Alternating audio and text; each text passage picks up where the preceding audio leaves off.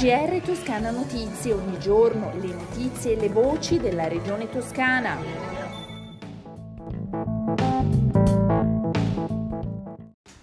Gentili ascoltatrici e ascoltatori, bentornati. Questo è il GR di Toscana Notizie. La Toscana ha risposto ai bandi emessi dal Ministero della Transizione Ecologica nell'ambito del PNRR presentando 145 progetti per un valore complessivo di 407 milioni e 800 mila euro, come spiega il presidente della Regione Toscana Eugenio Giani. Quindi i 400 milioni che sono stati presentati in termini di progetti rappresentano una componente di quel complesso di 3 miliardi e mezzo su cui in questo momento abbiamo assicurato fondi per progetti concreti. E sono convinto che man mano che andremo avanti ci renderemo conto che la Toscana davvero da qui al 2026 avrà un volano di finanziamenti attraverso il PNNR eh, su quella che è l'accezione ambientale dei progetti eh, che è in grado di dare un forte forte eh, sviluppo a quello che è la transazione ecologica verso un mondo eh, che abbia caratteristiche ambientalmente molto più sostenibili. I bandi permettono di ottenere finanziamenti per la realizzazione di nuovi impianti di gestione rifiuti e ammodernamento di impianti esistenti, per il miglioramento e la meccanizzazione della rete di raccolta differenziata dei rifiuti urbani, per l'ammodernamento e la realizzazione di nuovi impianti di trattamento o riciclo dei rifiuti urbani provenienti dalla raccolta differenziata e per l'ammodernamento e la realizzazione di nuovi impianti innovativi di trattamento o riciclaggio per lo smaltimento di materiali assorbenti ad uso personale, dei fanghi di acque reflue, di rifiuti di pelletteria e di rifiuti tessili. C'è poi una linea finanziaria riservata ai cosiddetti progetti faro, si tratta di progetti di economia circolare per ciò che riguarda la raccolta differenziata dei rifiuti elettronici, plastici e tessili.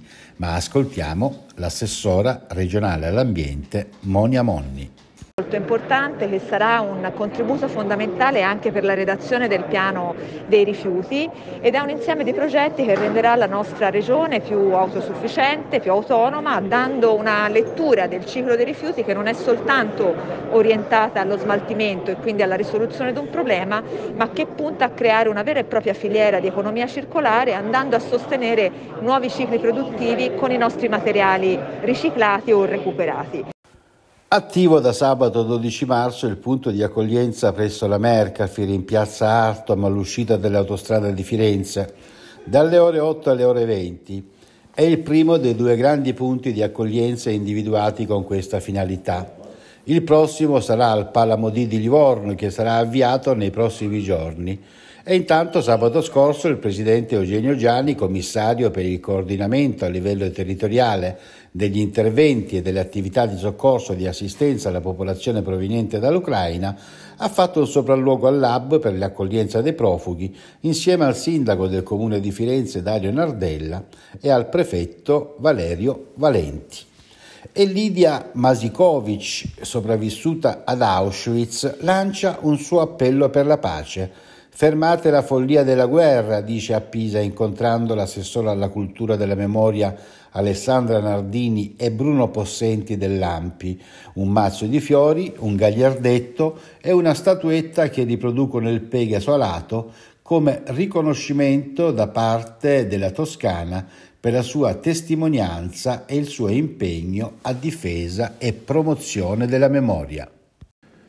Sono 1769 i nuovi casi di coronavirus in Toscana nelle ultime 24 ore, 39 anni l'età media, 16 i decessi. I ricoverati sono 681, 14 in più rispetto a ieri, di cui 38 in terapia intensiva, in questo caso uno in meno.